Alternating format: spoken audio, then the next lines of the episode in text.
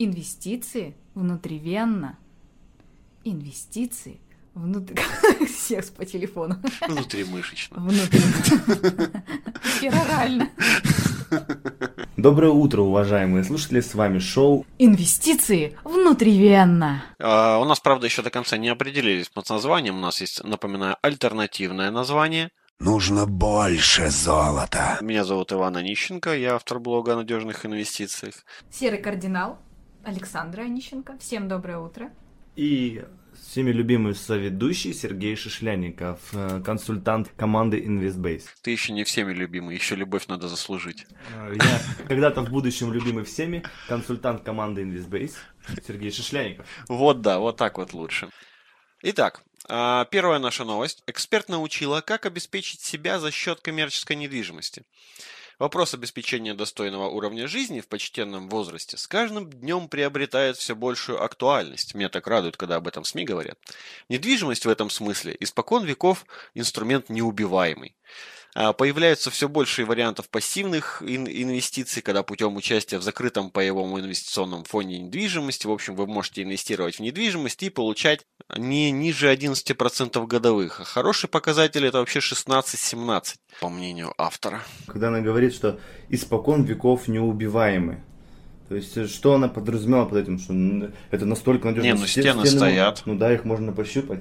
Стены постоят, их можно пощупать, и они даже не горят, если что. Я когда-то очень-очень давно снимал квартиру сразу после пожара. Очень дешево. Знаешь, если полностью черную стену поцарапать, вот, чтобы белая прос- проска- просверкивала, вот примерно так вот. Пожаром не пахло, все оно уже ушло, там давненько было, вроде не знаю, как раньше. Ну, если не нюхать, то и не пахнет. Вот, но пер- первоначально мы прям жили вот в этом всем. Итак, Сергей, Застройщики в Москве снижают цены и дают скидки. Более чем в трети проектов новостроек столицы в последний месяц лета цены были пересмотрены в сторону снижения, а девелоперы стали предлагать больше скидок. В некоторых проектах они достигают 20%. Вместе с тем аренда жилья оказалась дешевле ипотеки во всех российских городах-миллионниках. Самая невыгодная ситуация в Москве, где ипотека будет дороже в месяц на 30 600 рублей. Все, конечно, да, но опять же, ты мне сейчас читаешь новость, и вот у меня сразу здесь на, сверху на РБК график динамики, ну, это динамика цен на недвижимость. И я вижу, что он нич- вниз вообще ни разу не пошел, он замедлил рост, так называемый. Э, так что, ну, я понимаю, да, там п- повышение учетной ставки, э, сокращение программы льготной ипотеки, и все приводит к тому, что, ну, спрос на недвижимость потихонечку он будет снижаться. Ну, Я думаю, время, когда было э, выгодно продавать, сейчас начинает меняться на тенденцию, когда выгодно будет покупать. Ну, это называется рынок продавца, рынок покупателя. Сегодня рынок продавца, но постепенно, со, ну, со временем, а, ну, вс- всегда же это нормальная, естественная реакция. Будет остыв... Сейчас будет период остывания. Возможно, не сейчас, возможно, чуть позже, но цены на недвижимость пойдут вниз. А как тебе вот эта новость, то, что квартира в аренду выходит дешевле на 30 600 рублей, чем если бы мы купили квартиру в ипотеку? С текущими ценами на, недвижку, в принципе, нормальная история. Но, опять же, а, ну, аренда вообще во, во всех сценариях выгоднее, чем ипотека. Это изначально, ну, изначальный факт, аксиома. Если арендовать квартиру, а не брать в ипотеку, а разницу направлять на инвестиции, то на горизонте лет, пока вот вы бы выплатили эту ипотеку, ваш капитал будет гораздо больше, чем а, если бы вы эти деньги просто платили в виде ипотеки.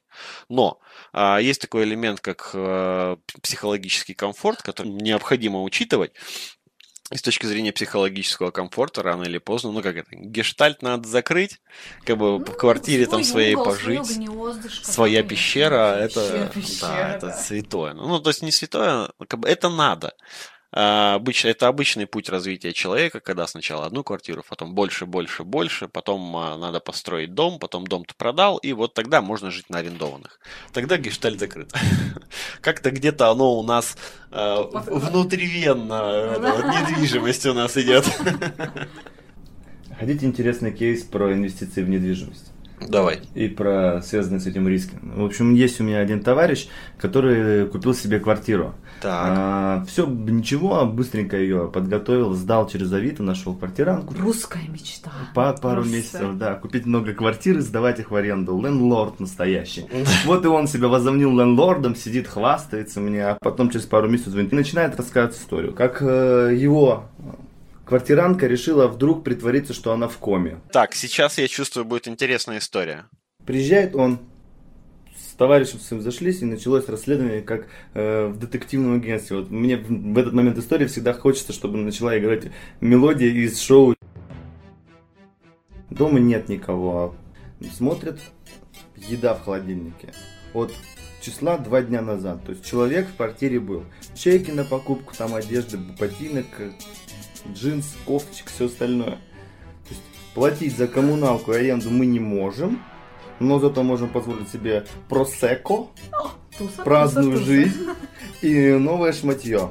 Поменял замки, написал уведомление о том, что извините, э, В заложниках джинсы и кофточки. да, да, да, да. Ему сказали, мы приедем, заберем вещи, раз уж вы так нервничаете. И в 11 часов ночи. Пытались вскрыть замки. Он там сидел и думал, сейчас к нему зайдут. Скажут, дружочек, гребешочек, посиди вот здесь в углу тихонечко. Мы вещи заберем и давай до свидания. В общем, это не получилось. На следующий день э, объявилась наша несчастная. Да. Сказала, что вот у меня проблемы, там рассказать хотела ему печальную историю. Но она на самом деле закончилась хорошо. Они все вопросы финансовые решали, но э, опыта человеку хватило на долгие годы. Возвращаться к вопросу э, сдачи квартиры в аренду он как-то не хочет. Э, Мы с ним сели, также посчитали его доходность, и он понял, что без этого геморроя он, мог с тем же успехом положить в банк под те же депозиты, которые сейчас есть, хоть и не самые высокие. Ну, сейчас, кстати, доходность по депозитам уже сильно выросла. Ну, да. Кстати, теперь, теперь уже ну, снова у нас получается, да, депозиты выгоднее, чем, Да. арен- чем аренда недвижимости. Да, да, да, особенно с повышением ставки. И это не, не- у нас не последнее, у нас, по- я так понимаю, 21-22 сентября еще будет следующее, скорее всего, повышение или в октябре. Ну, А этому- что вообще, сколько сейчас доходность по депозитам, ты смотрел? Примерно на 6% было. От 4 до 6. Это, наверное, еще высокий, который без отчислений в агентство страхования вкладов. Ну, вот, вот. Ну, я просто... А, ну, слушай, если без отчислений в агентство страхования, вопрос нафиг такой... Нафиг такой депозит. Конечно. А то что, там прям написано было это на заглавной странице, что без, без, без Нет, это я предполагаю. А, ты предполагаешь, ну ладно. А я, кстати, видел такие.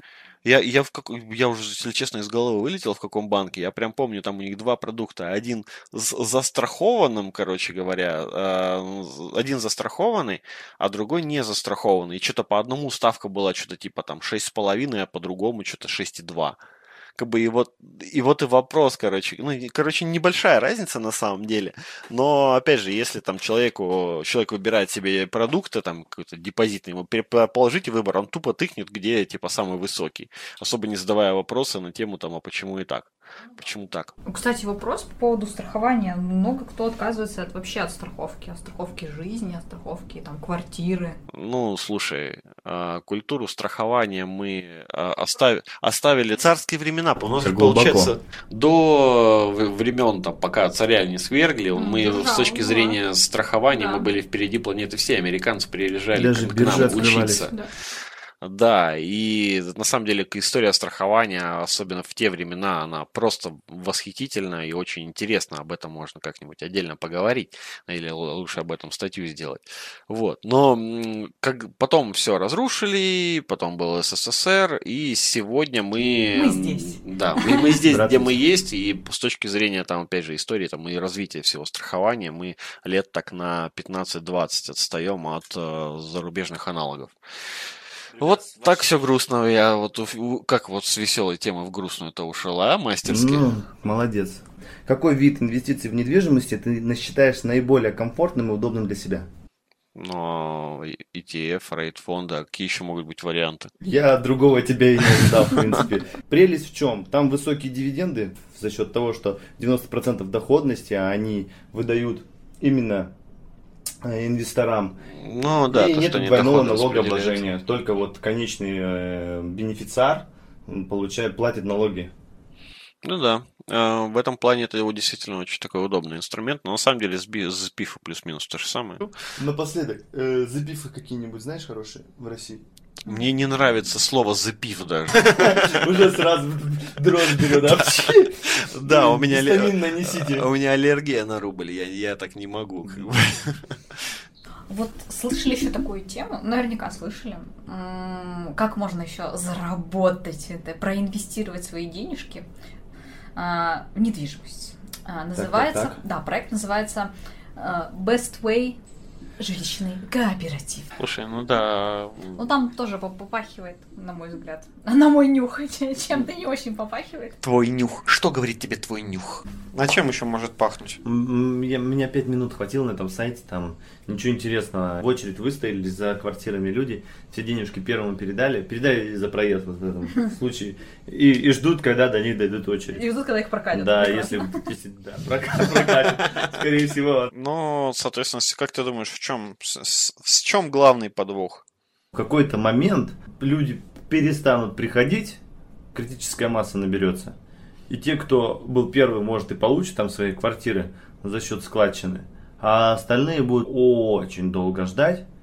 Вообще да, то есть э, я в целом довольно-таки скромно отношусь э, к жилищным кооперативам, но когда жилищный кооператив соединяется с, э, ну, с MLM на самом-то деле, то есть MLM это как метод, метод продвижения окей, но как бы им можно продавать что-то хорошее, а можно продавать что-то Что плохое. мешает им заниматься прямыми продажами? Давайте вместе посмотрим.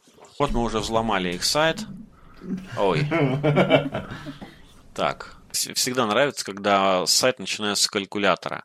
Это на самом деле довольно-таки плохой пример, потому что я, я из Гугла просто ввел Bestway, меня сразу перекидывает на калькулятор.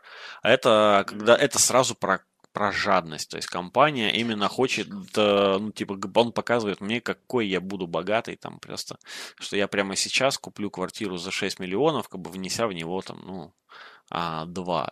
Еще очень интересно, что я не вижу, ну, какой я, какой, интересно, я буду в очереди. Смотри, какие гарантии нам дает эта компания? Работа потребительского кооператива в рамках закона о потребительской кооперации.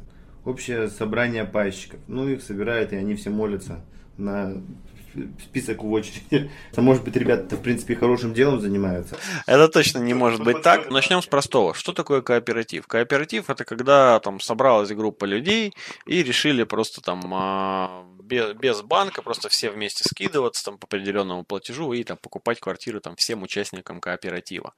Первый пришел, второй там, ну и да, чтобы, мол, зачем платить банку, когда мы можем там все дружно скидываться. Окей, я и, там, купил квартиру, зачем дальше квартиру? продолжать пополнять? а потому что ты подписал договор, по которому ты обязан это делать. То есть изначально недвижимость запи- записывается как собственность кооператива, и пока ты полностью не выплатил все, что должен, она не становится твоей. Смотрите, так как это такой жилищный кооператив, то он не обязан иметь лицензию, значит, а, именно вопрос достоверности предоставляемой информации. То есть самое первое, ну, как бы, почему, как, как мы можем быть уверены, что, типа, там, все у нас хорошо. В обычном случае с доверительным управлением у нас есть там э, регулятор, который проверяет компанию, там аудиторы и все остальное. Третьи независимые лица, которые подтверждают, что компания действует правильно, и все, что написано у них ну, там, в личном кабинете, на сайте, в отчетах, это типа все абсолютно достоверно. А, Заходя на сайт Bestway, я просто как бы сходу вижу полная прозрачность работы кооператива для пайщика через личный кабинет на сайте кооператива. И у меня возникает вопрос, как бы, а откуда я знаю, что там информация, которая там представлена, она достоверная? Это раз. А, то есть, но там можно написать что угодно, и нет регулятора, который подтвердил бы, что это на самом деле правильно. А, во-вторых, мне ничего в, в целом не нравится в этой идее. Опять же, э, то есть покупается квартира тому, кто был там в очереди первый. В какой-то в очереди ну, там тоже есть определенный номер. Мгм. То есть смысл в чем? А узнать это Короче, можно вообще? А, ну там вроде как да, но номер свой люди ну должны, наверное, А где знать. Я не знаю, там какой-нибудь инвестировал. брат-сват какого-нибудь? А это я, тебе, это, это я тебе дальше Ну, Ну, расскажу. давай. Эта мысль у тебя Давай, правильная Давай, идет. давай, давай. Короче, пункт первый. То есть вся суть кооператива в том, что деньги там, а, те, кто зашел после, идут тем, кто зашел до. Деньги новых вкладчиков идут на выплаты старым, грубо говоря. а, на покупку квартиры. Ну, это так работает, но это в принципе особенность такая кооператива, но есть э, система продвижения и тем, кто много привлекает людей в проект, они продвигаются в очереди смысл получается в том, что квартиры получают те, кто привлекает людей. Ну, если, если так немножко экстраполировать всю эту идею. И мне кажется, это все звучит крайне сомнительно, учетом, с учетом того, что нет никакой публичной отчетности для компаний, в которой очень важно, скольким людям там должны квартиру, какой-то там в очереди, сколько квартир на самом деле куплены. Когда это никакой информации публично нет, ну, еще и там вопрос достоверности отдельно стоит, то, ну, ты можешь там вступить в очередь каким-нибудь там тысячным. Если бы это был просто кооператив, а, то, в принципе, ну, окей, как бы для меня это была бы просто там сомнительная вещь, что как бы как идея я ее понимаю, но там из-за того, что, опять же, нет а, полицейского с дубинкой в виде регулятора, который там регулирует все эти отношения, я там как бы в такие вещи обычно не лезу. А когда все это еще начинает там продвигаться, там, продаваться, какую-то рекламу. Вот, вот, например, знаете, я видел у них там реклам, э, есть там рекламные сюжеты там с Соловьевым тем же самым и так далее. Вопрос... Да. Соловьевым? Да, Соловьевым. В Да. смысле, с тем самым? Да. Вы понимаете, сколько стоит ну, реклама с а, таким человеком? А из каких денег оно идет, если там все деньги идут на покупку, ну, то есть, как бы на, фин- на финансирование? То есть смысл в том, Ему что это просто типа. понравилась идея, он подарил. А, Да, конечно, да, конечно, конечно. конечно, да. Просто Добрый человек, от души, Да. честно, дал рекомендацию. Математика, в моем понимании, здесь абсолютно не сходится. Но, опять же, это все вилами по воде писано до того момента, как заглянуть в отчетность. Сколько там квартир уже куплено, сколько будет покупать, сколько людей в очереди, какие взносы они взносят. Вот без вот этого всего а, понять, насколько это, ну, насколько это, насколько это надежная история, ну, практически невозможно, потому что нет никакой здесь в этом плане А прозрачности. кстати, есть ссылочка отчетность. Ну, тыкни на ссылочку. Её отчетность. нет. Ну вот. Ну чё, Наивный. я уже думаю, что-то я пропустил. Ладно. Что, погнали дальше? А, давай. Помните, на прошлом неделе мы читали про налоги за криптовалюту. Так, Кто зачитает следующую новость? Александр. Криптосашка. Криптосашка. Председатель Комитета Госдумы по финансовому рынку Аксаков считает необходимым ввести майнинг в реестр как вид предпринимательства. Проведение дискуссий, чтобы определиться с более четким прописанием и понятия и регулирования цифровой валюты. Он также отметил, что э, в применении терминов возникает путаница.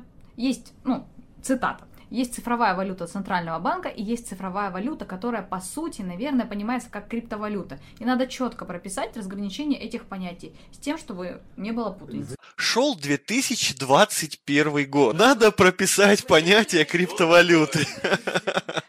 Чтобы не было путаницы. Семь лет спустя.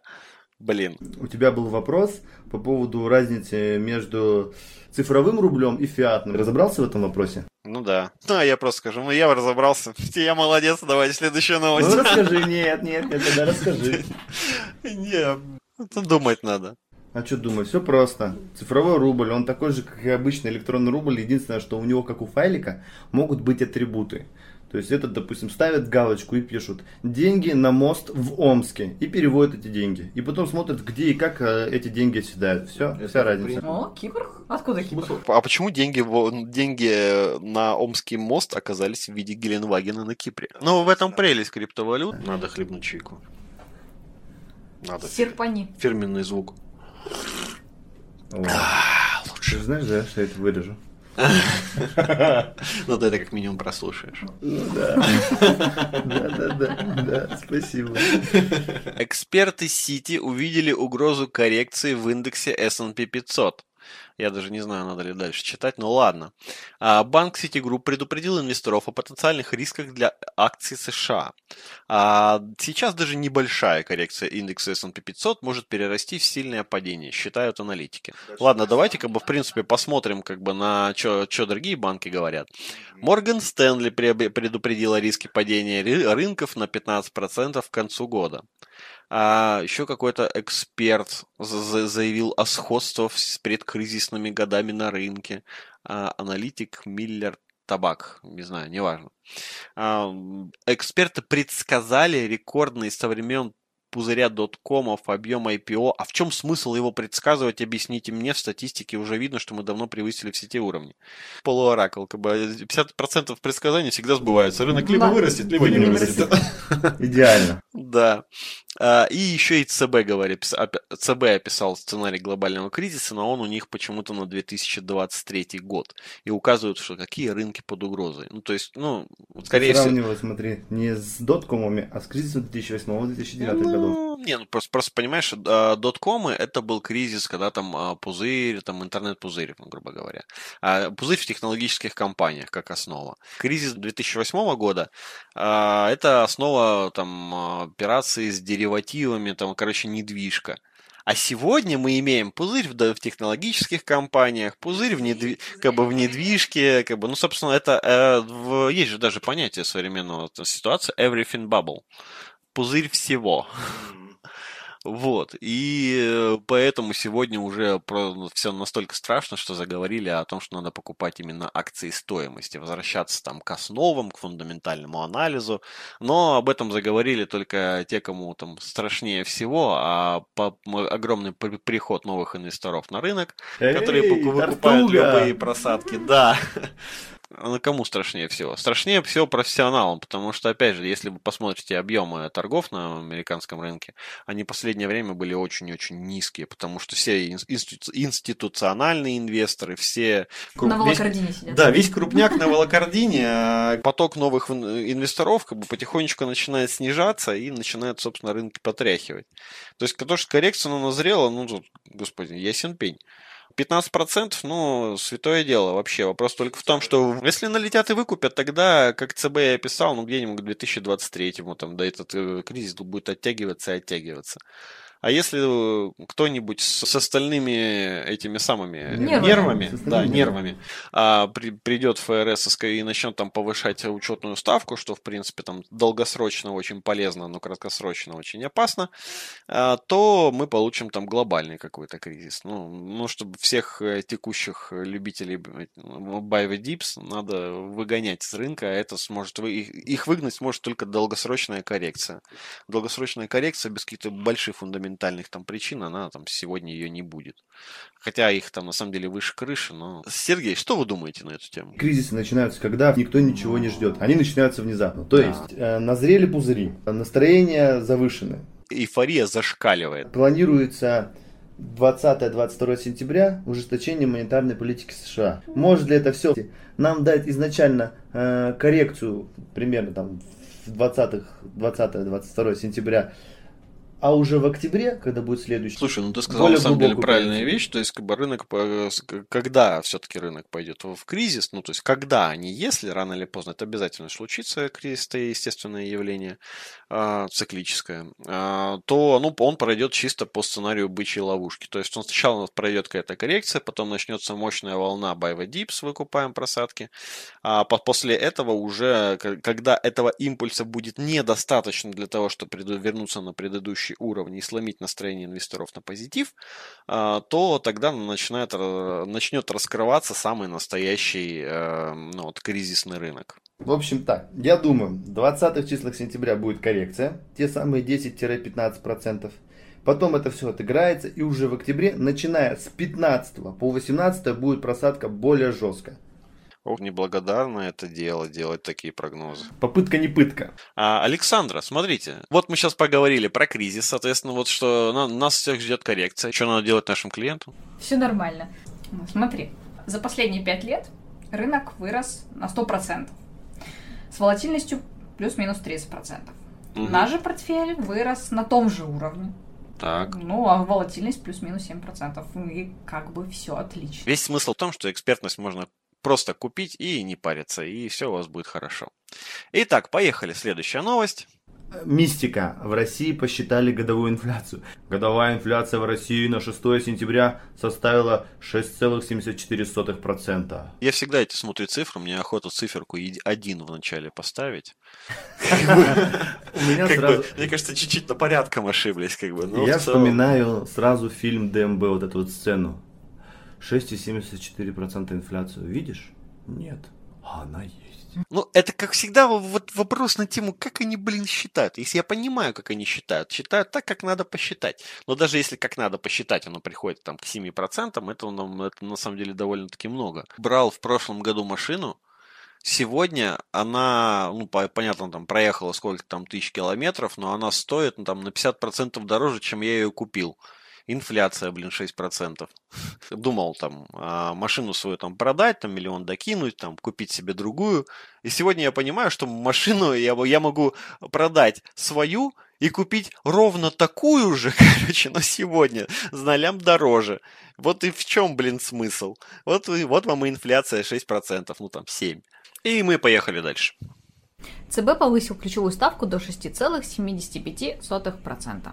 Центробанк повышает ключевую ставку пятый раз подряд. Ничего нового. Хорошо, что не 7. Хорошо, что делают это плавно. Ну, плавно. А как думаешь, до, до скольки сейчас будет повышение ставок, Саша? Ваши ставки? 8? 8. Когда? После выборов. А это очень правильный ответ. Правильный ответ, да. Это очень правильный ответ. Да, я на самом деле согласен здесь с Сашей 8, что я, я, я согласен ставить тоже на 8% после выборов. После этого мы немного, думаю, поддержится какое-то время эта ставка, но больше 8 не думаю, что она ну, будут, будут э, поднимать, потому что все-таки повышение ставки имеет отложенный эффект. Бобо и ай-яй. Да, будет бобо и ай-яй после, больше, пос- после 8%. Какие еще у нас у ЦБ есть механизмы регулирования экономики, помимо вот этого вот рычага со ставкой? Национализация депозитов. Красная кнопка. Национализируй. Можно еще дев- девальвировать. Девальвировали, девальвировали, да не вы, да не вы девальвировали. Давай, давай, еще раз. Подожди. Девальвировали, девальвировали, да не вы девальвировали. Давай я попробую. ЦБ рубль девальвировали, девальвировали, да не вы девальвировали. Александра. Давай. Центробанк девальвировал, девальвировал, да не вы девальвировал. Повторите дома. Э, Будем вам благодарны, если вы накидаете в комментарии темы, которые вам интересно было бы, чтобы мы обсудили в следующий раз. Да, то, что вас волнует, то, что вам было бы интересно. На этом все. Спасибо, хорошей недели и до встречи. Пока-пока. Спасибо, счастливо. Пока-пока.